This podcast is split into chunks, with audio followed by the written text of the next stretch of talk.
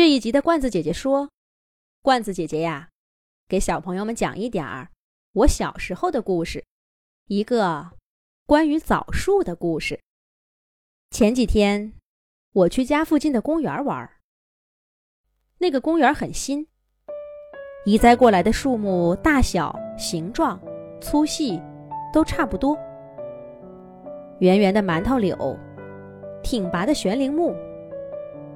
挂着淡黄色小果子的海棠，还有一大片粉黛乱子草。远远看着，就像粉色的麦田似的，把它旁边各色艳丽的菊花都给比下去了。不过，在这些乖乖的植物当中，最吸引我的，却是一棵并不乖的枣树。它的树干在离根不远的地方就往北歪了。长出长长的一截儿，然后呢，又向南边拐了个大弯儿。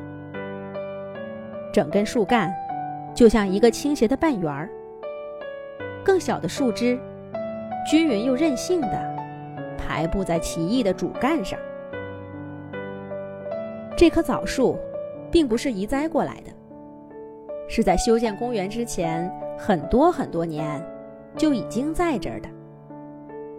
可是它展现出那些和谐又潇洒的美，比那些精心修剪过的树木漂亮多了。枣树结了不少的枣，低处的早就被人摘走了，只有那些高高的树枝上还挂着红艳艳的枣，在秋阳下闪着饱满的光。一种白肚皮的小鸟，三五成群的在枣树枝上跳跃着。一开始，我以为他们是来吃枣的，可是看了半天，却发现他们只不过想在这儿唱几首歌。我上一次听到枣树上的歌声，有三十多年了。那一天，我第一次来到我的新家。其实呀，那是我姥爷姥姥的家。这么多年来，我在好几个城市住过许多房子。可是我下意识的说起我的家，却总是这间带着小小院子的平房。那房子真的很小，在它还是个空房间的时候，我站在最大那间屋子的一角，随便往哪个方向跑，没有几步就到头了。可是老爷的一双巧手，在屋子北侧搭了一个通铺的大炕，五六个人睡在上面都很宽敞。下了炕，贴着东边的墙，能放下一组老式壁柜。壁柜上有衣橱、书桌和电视架。南边的窗户底下，还能摆一个双人沙发。在剩下的空地上。我踢过毽子，跳过跳绳，还拉着姥爷姥姥玩过老鹰捉小鸡呢。这屋子到底是大还是小呢？我也糊涂了，至今都没搞明白。院子也一样，明明零零散散堆满了东西，有劈柴用的斧头，有做木工活用的刨子，有烧火的煤块还有过冬的大白菜。可是邻居家的枣树，却只用几根枝条，就遮住了院子里大半的阳光。我不喜欢那棵枣树，因为它比我的杏树高。我的杏树还是在上一个房子里种的，用的是我吃过的杏核。搬家的时候，它只是一棵小小的树苗，姥爷把它移栽到这里。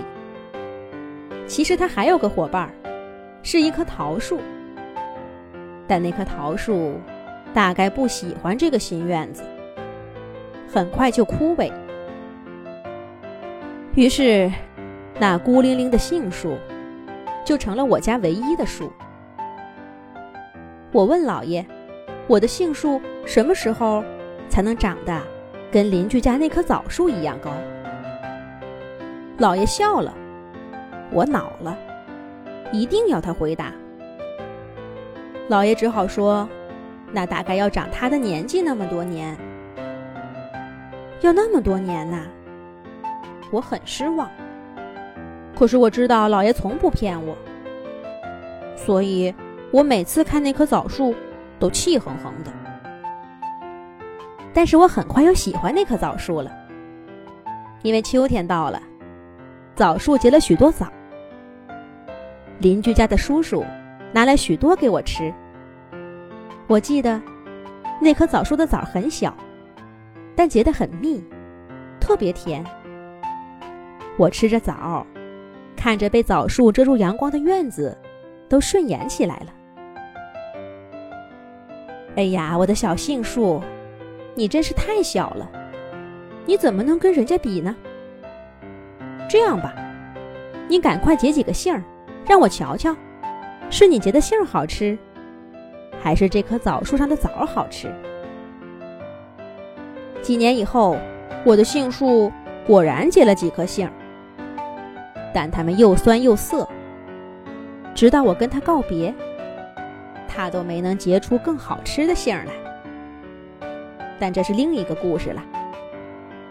说回这棵枣树，我并没有吃过几年它结的枣。因为我们搬来没多久，邻居就把房子卖掉了。新来的邻居很和善，但是那棵枣树却一年比一年结的枣子少。后来，他干脆一颗枣都不结了。我家院子里的阳光却越来越多了。不过，我还是有好吃的枣。为什么呢？下一集讲给你们听。